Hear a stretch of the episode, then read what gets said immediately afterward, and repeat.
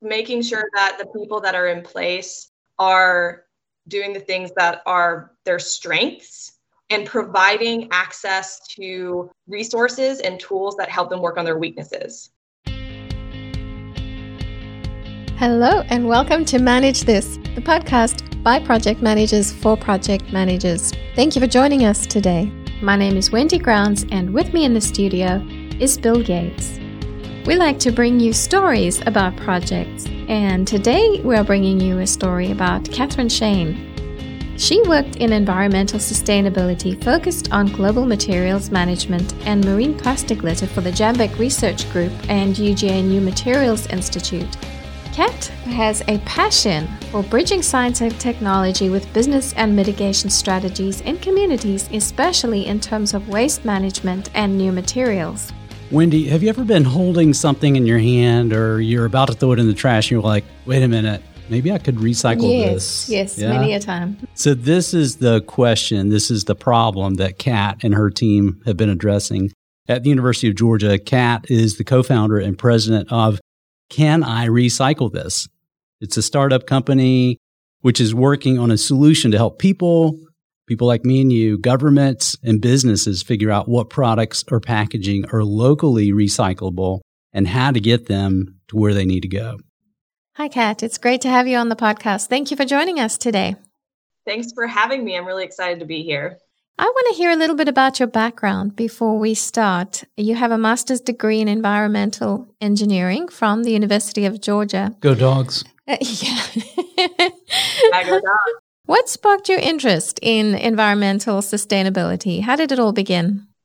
Actually, I did not plan on becoming an engineer at all. I was an English major when I started at UGA, and I was going pre law because I'd already looked up one of the highest passing degrees for the LSAT was English. So I started off in English. I was really passionate about writing.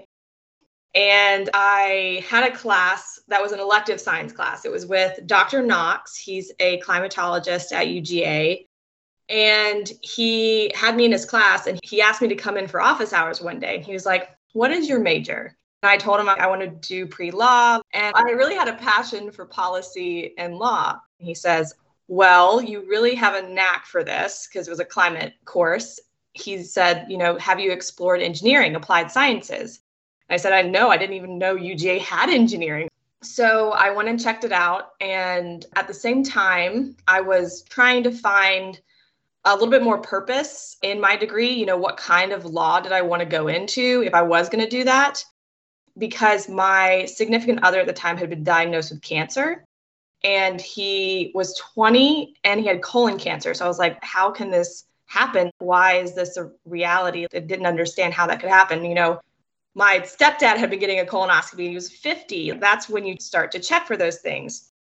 So I was trying to find something where I could do good and do the least amount of harm, right? Or try and fix systems. And so I looked at engineering and I said, okay, I can either be reactive, go into law and try and fix it from something already happening, or I can look at systems and try to fix them before they happen, like design better systems, design more efficient systems, design systems that do no harm. And so my significant other ended up passing away when he was 21 of colon cancer. And so that made it a mission to use the skills that I had and create better systems through engineering. And that's how I got into my sustainability path is because I was looking to create better products or better services that could do the least amount of harm, be the least toxic. Mm, so sorry to hear about that loss, and and what an impact on you at at that age to have someone that close pass away. So sorry for that. And it makes sense too. You know, I can see how that would lead you to these bigger questions that many times, you know, it's much later in life that we start to ask these questions of ourselves. Okay, what am I going to do? What is my purpose in life, and how can I make a difference? I love that. So do good and fix systems. That that's a good mantra that turns us to CIRT or CERT. You developed CERT because you saw a problem. Tell us what CERT stands for, and through that, I think you'll describe the problem. In 2018, myself and Jenna Jambeck, Dr. Jenna Jambeck at the University of Georgia, started CERT. to answer the question, can I recycle this? So it's an acronym. We've shortened it now because we answer many, many more questions like, can I reuse this? Can I recover this? Can I refill this? So we map out materials recovery systems, mostly in North America, but we are looking to expand elsewhere. After I graduated from uh, undergrad in engineering, I went on to work with Jenna in grad school because she was the only one doing research on plastic pollution. And I was really, really fascinated by it because when that leaks into our environment, it's really harmful to people and animals and our ecosystems alike. So uh, I wanted to make an impact in that area. So I, I started working with Jenna. We were studying plastic inputs into the ocean. So if you've ever heard that there's going to be more plastic than fish in the sea, someone took a stat from our research and turned it into that other statistic. And so we were getting a lot of attention, her group was, for that research. That also meant we were getting questions about plastics and recycling and waste management from people all across the globe, really. So we would get questions like, What do I do with the number one plastic that I have? What do I do with my chip bag? Or why is my recycling truck going to the landfill? So we would get all these questions from people across the country and across the world about recycling and waste management. We decided to put together a way to find that out really easily. So we built a database to answer what to do with a product wherever you are. That was kind of the thesis for it. How do we tell people exactly what to do with their products? after they buy them and after they use them. We initially came up with an artificial intelligence bot, and it was on Twitter and it was on Facebook Messenger. So anyone could ask without having to download a new app, right? Like I've got a thousand apps on my phone. We wanted people to be able to use that with the apps they already had. We were trying to sell it to cities. Well, city timelines and budgets were just not in line with the startup, unfortunately. So we pivoted and we started to offer this information to companies and it quickly caught on. And so now we work directly with CPGs and large multi unit institutions to help procure, purchase, and use the right materials for recoverability. Mm, and what does CPG stand for? Consumer packaged goods companies. So you can think of like consumables to decking material, like all sorts of things that we use as consumers can be put into that category. And so, one other thing I wanted to mention was another reason we did this is because many recovery systems are very localized. So when you think about your waste management, it's usually based on your city or your county. And so they're very different as you move around the US and into Canada. They can change mile by mile. I mean, I'm in Athens, Georgia. What I can recycle is not necessarily what you can recycle in Atlanta. They do change and they also are in flux. So they also have changes per month. They might accept glass this month and not next month. And so we keep track of all that information. So we have a web application that is online, so you can access it through your browser. Uh, the reason we didn't go down the app uh, road, we did have that on our product roadmap at one point, was the hurdle to adoption. We wanted people to get this information as quickly as they could. So the way that we've done that is we've created integrations for apps for websites, for different types of e commerce, so that this information can be used by the brand and the company or the organization to A, get that information out to their consumers or use it to purchase better products. I don't want to go too nerdy with you, but the idea of building out this database of information is just so intriguing to me. I'm thinking of all the data science and the computer design that goes into that. How did you guys go about finding the right talent to build out this database? How did that work? Yeah, that's a great question. So Jenna and I had worked on an application that she started. Oh gosh, I think when like Palm Pilots were still a thing. It was called Marine Debris Tracker. It still is in existence. It's actually now backed by Morgan Stanley and National Geographic. We had experience in building an application, maintaining an application, and, and using the data from that. What the application uh, does is you can track litter anywhere in the world and it pulls your GPS location and then it enters that into a database and you can access it online and use it for however you want to use it. Organizations tend to be really big users of it. So we had experience doing that. It was a very academic application though. It was not something that could be like put out into the marketplace and have crazy user adoption because it was still kind of this clunky academic application. We brought in a team called Deeds Creative, this digital marketing company from Athens, and they helped us redo the application. Now it's beautiful. You can go download it. It's amazing. It works seamlessly. But in that process, as we were growing CERT, I was like, I want to bring these guys in for CERT. They have done a great job with the applications development for marine debris tracker. Like, this is exactly what we need for CERT. So once we pivoted to, you know, reaching out to companies and going that route instead of cities, we started to win and get places in accelerators and grant programs, and we could build up some cash flow to bring on more team members. So I brought on Mark Babcock and Christian Foster, who were part of Deeds. And then Jennifer Davidson, shortly after that, she is a serial entrepreneur that has marketing and development accolades with IXL. So rounded out the core team, which was super important, and then started to look to UGA, honestly, for development talent, computer science, software engineering. We've gotten a lot of organic growth out of UGA and, and of course the college and the university has been really helpful in that. It's really cool that this idea and this problem is being addressed where it is with the, the resources that you have. Now, I want to ask one question that kind of comes into this story. What is Gigi and where did Gigi fall into this um, kind of this growth? So early on, she was a Bitmoji. So like when I was talking about that, we had the Facebook Messenger bot. She was our Bitmoji AI representation of the smartest girl on recycling, right? That's was supposed to be her persona. It actually stood for green girl. She was green and she had pink hair. But as we started to develop her into a logo, it was uh, she looked like Gamora from Guardians of the Galaxy. So we're like, well, we might have copyright infringement, something down the road. So we're gonna we're gonna change this but simultaneously we're thinking about green girl we're thinking about who can interact with or how does she interact with people about recycling at the time my youngest sister was 10 and her nickname's gigi so it's a two-sided thing here green girl but also you know my sister was super into talking about how do we stop plastic from a very innocent 10 year old's brain from entering the ocean and hurting the sea turtles and all those things. Yeah, that's where the origin story comes from.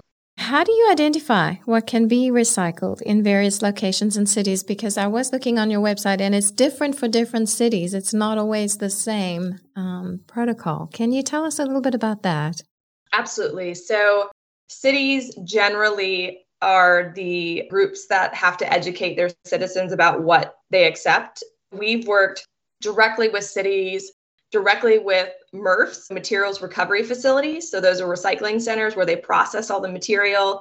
And then any NGO groups in those areas that are educating citizens on what they accept. Then we look at secondary markets and say, what is being bought on secondary markets? Because recycling is a business usually. And so if they're accepting a certain material, they're selling that from the facility to someone who can process it. And then it goes back into making uh, another good or packaging type. So we, w- we look at all of those systems and decide based on what is being asked by the city to recycle of their citizens and then secondary markets we say okay this material is acceptable and then if it's if the product and that packaging have that material in it, then we say this is accepted in your waste shed in your jurisdiction. To me, this just it sounds like this is data that expires, right? You have to constantly refresh this. I'm sure that's a big effort that your organization is undertaking is just to make sure the data is fresh and current. What strategy do you guys have for that? Yeah, uh, so we use a series of algorithms to do that. And then we have an SME database group that goes and actually QAQCs that data if there have been any changes. Maybe there's a discrepancy and we got flagged in our system that some material has not accepted in Athens anymore. We'd go and check that out manually and say, okay, does the website say that? Does their collateral say that? Does their Instagram say that? And if it's some discrepancy in there, we actually send a survey. We call them and say, did this change? But usually our automated systems can pick changes up. And the cities, you know, we've found that these jurisdictions that we're mapping out also want to know what people are asking about. So, something that we're formulating, we haven't released it yet, but we're formulating it in our portal is that the information that we're getting back from people asking about if something's recyclable, we want to give that back to the city to say maybe there's a targeted campaign you can do around plastic bags or tires or you know just whatever we're getting high frequency on. And so that the cities can then plan to do that but also understand why there might be contamination at the recycling center. That can cost cities a lot of money because they have to send that to landfill and that is tipping fees and the taxpayers are then paying that. They're just creating really expensive trash. So that's something that we want to help cities reduce is that contamination. We've talked a little bit about how you assembled some of your team, but just hearing the extent of this project, you must have a lot of people involved in all the various aspects of what you do. Does every candidate that you have on your team, do they need to have the same passion for sustainability and recycling? Are you looking for skills or are you looking for passion? What is the real thing that you're looking for in your team members? So that's a great question. I think it's a combination of skills with the right mindset and alignment with mission.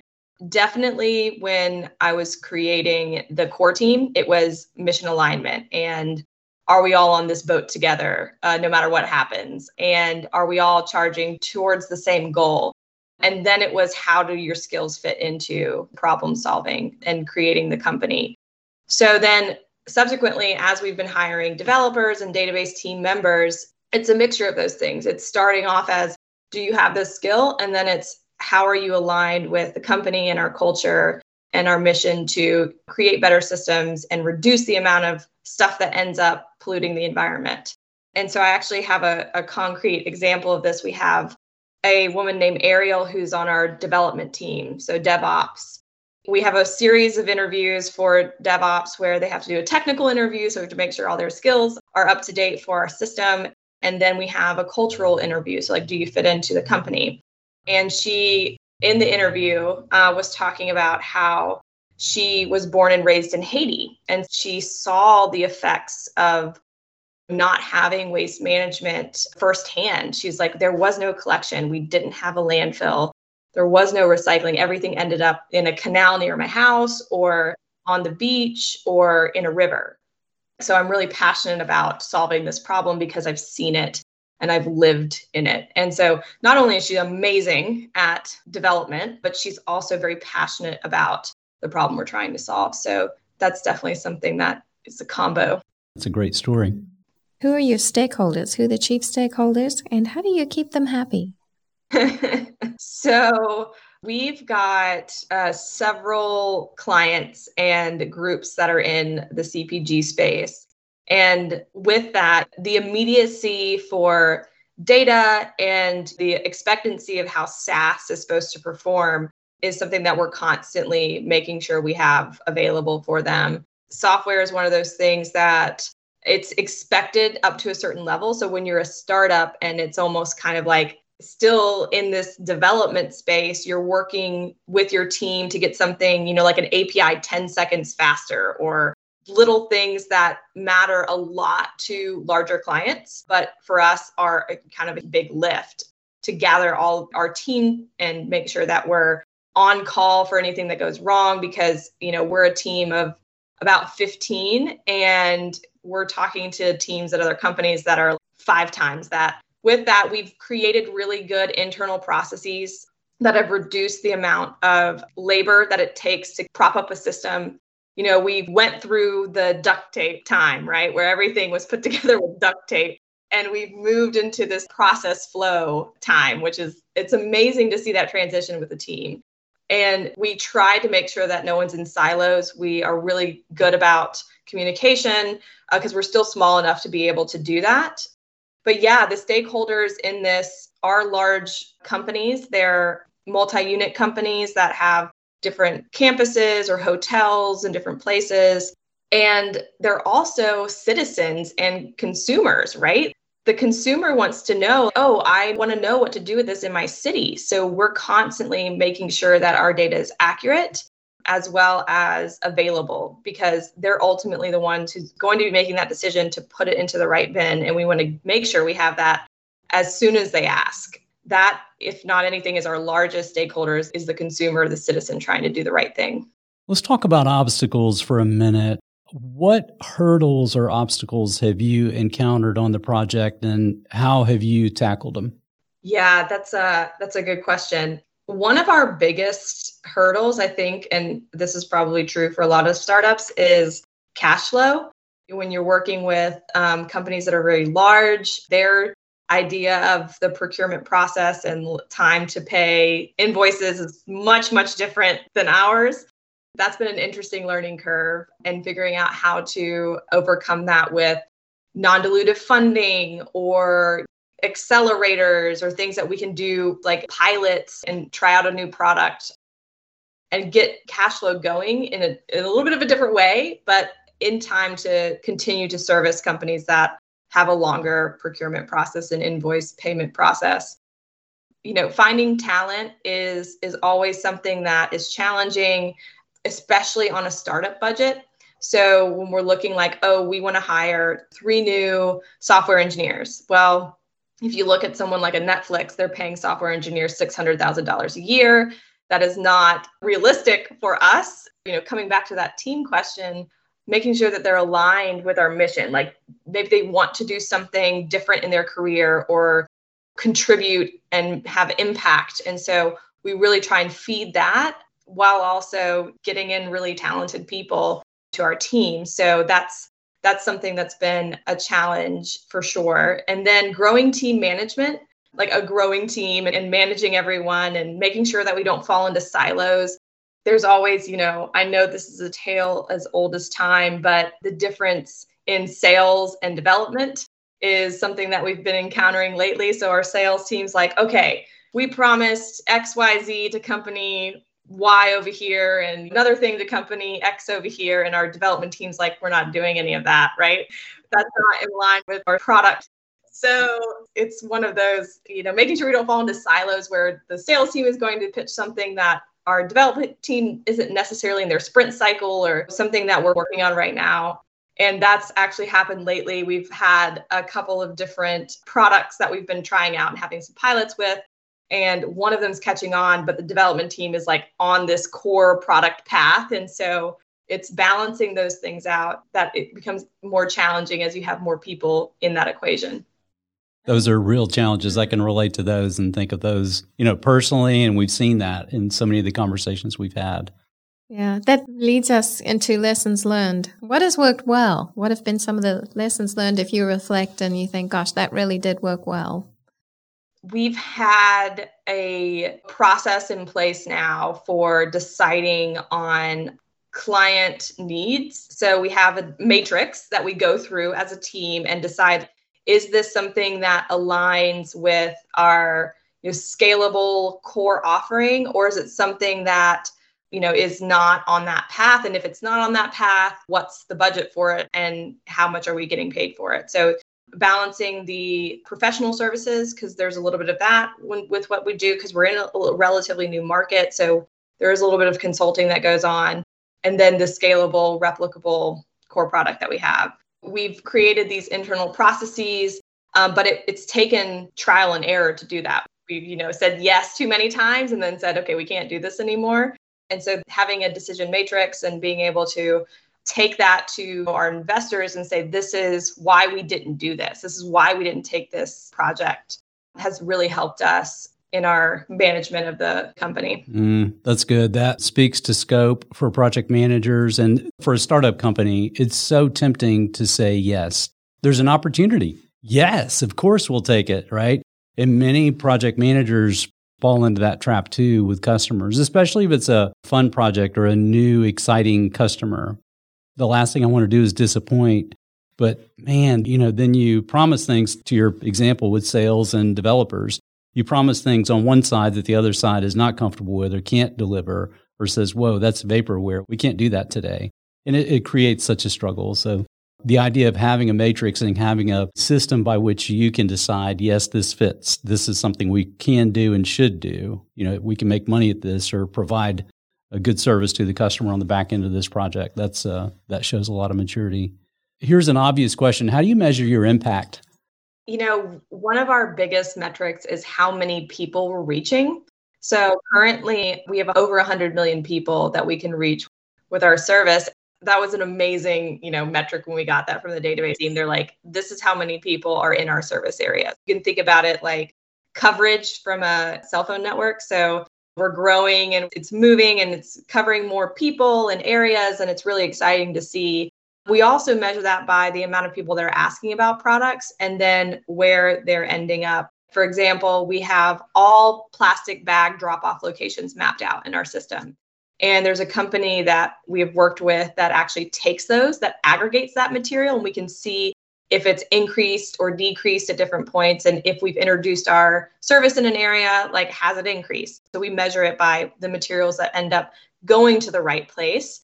And then we can also measure the co2 emissions reductions impact or the greenhouse gas emissions reduction by companies that don't send material to landfill. That's a huge one. You can save a lot of emissions by not sending material to landfill. So we look at okay did you buy this product over here or this one. This one's more recyclable. This one's going to go to landfill. If you bought this one and it goes to a recycling center, you're saving X amount greenhouse gas emissions. Looking at you personally, you've done an amazing amount of work and you've just kind of grown into this from college. It's just become your life's work, which is really exciting to hear. Is there anything that, if you look back and you reflect, that you wish you had known before coming into this position? Yeah, I always think about I could have taken more business classes or, you know, like I was wondering about that. sort of, uh, I think that was a really, really sharp learning curve for me. I think just like everything that went into starting a business from the professional services, like, you know, having an attorney and having an accountant and having all these things that personally i do my own taxes and like you know like all these things that that weren't ever applicable to me were now all of a sudden like no this has to be done this way. I think coming out of college i was a consultant for a while. I got an idea of contracts and proposals and like how to do you know certain aspects of what we do now. With building a business definitely having more I guess it wasn't even really access to resources. It was just like, these are the steps you take to make sure that you have a business and not just an idea. And the amount of time it takes to raise money, that would have been nice to know beforehand because I was always in the data, you know, formulating the database, understanding how it applied to the core product. And I have taken on a much different role as soon as we started to raise money. And so I think that just knowing how intense the fundraising process is, that would have been awesome to know. so, Kat, I want to ask this question. Let's uh, pretend you have, let's say, 10 or 20 project managers sitting in front of you, and they're just early in their career. What advice or what encouragement do you have for them? I really admire problem solvers and people that can look at something and say, I don't have all the pieces to answer this question, but I'm going to figure out what they are and what the missing pieces are to formulate something that will work. It's problem solving, it's making sure that not only that you have the right components, but also the people along the lines of hiring and, and finding talent. That's a big check mark for us if they're like, I figure things out on my own, I'm a problem solver, because we're in an environment that's so fast paced that we can't always train to the full extent or not handholding, but just we want them to go off and on their own and figure it out. So I think problem solving for us is a big one. And making sure that the people that are in place are doing the things that are their strengths and providing access to resources and tools that help them work on their weaknesses. So, for example, we've got someone on our team that was, I really need to get better at JavaScript. So, we're like, okay, we'll pay for the course. If you want to do this, we'll pay for it and um, help you get better at that. But meanwhile, they're incredible at other things. I always like to think of it as continuous learning and overcoming those challenges for yourself but I'm always like, you got to bring them to us, right? We're not gonna we're not gonna be able to see that. So We routinely have surveys that go out to our employees and ask them, what else can we do for you? What else do you want to learn? So that we can provide those resources for them. Where can people hear more about CERT and how can they get in touch with you if they want to ask any questions? We are on all the socials. We've got an Instagram, a LinkedIn, and a Twitter, and also a Facebook. Everything is CERT or CERT.tech. We also have a website, www.cert.tech. And we have a contact form on there, um, as well as if you're a company and want to learn more about our product offerings, we have a contact sales button on there. I am on LinkedIn as well under Catherine Shane. We just were accepted into the Google for Startups Women cohort. So you can find us on Google Developers now. Uh, it's pretty exciting. And we have a blog on our website as well, where we keep track of the current recycling trends and waste management trends uh, in the market. Excellent. Well, we love talking to people who are managing projects that make a difference. And uh, it is such a pleasure to just get an inside look at CERT from you. So thank you so much. And and just knowing the background too, Kat, this it's just so fascinating to see how this has all come together and the passion that drives it. So thank you for, for what you guys are doing and what y'all are working to accomplish. Yeah, thanks so much for having me. This is this has been awesome and I really look forward to having people follow up with me and ask more questions. That's it for us here today on Manage This. You've earned your free PDUs by listening to this podcast. To claim them, go to velociteach.com, choose Manage This podcast from the top of the page. Click the button that says Claim PDUs and click through the steps. Until next time, keep calm, recycle, and manage this.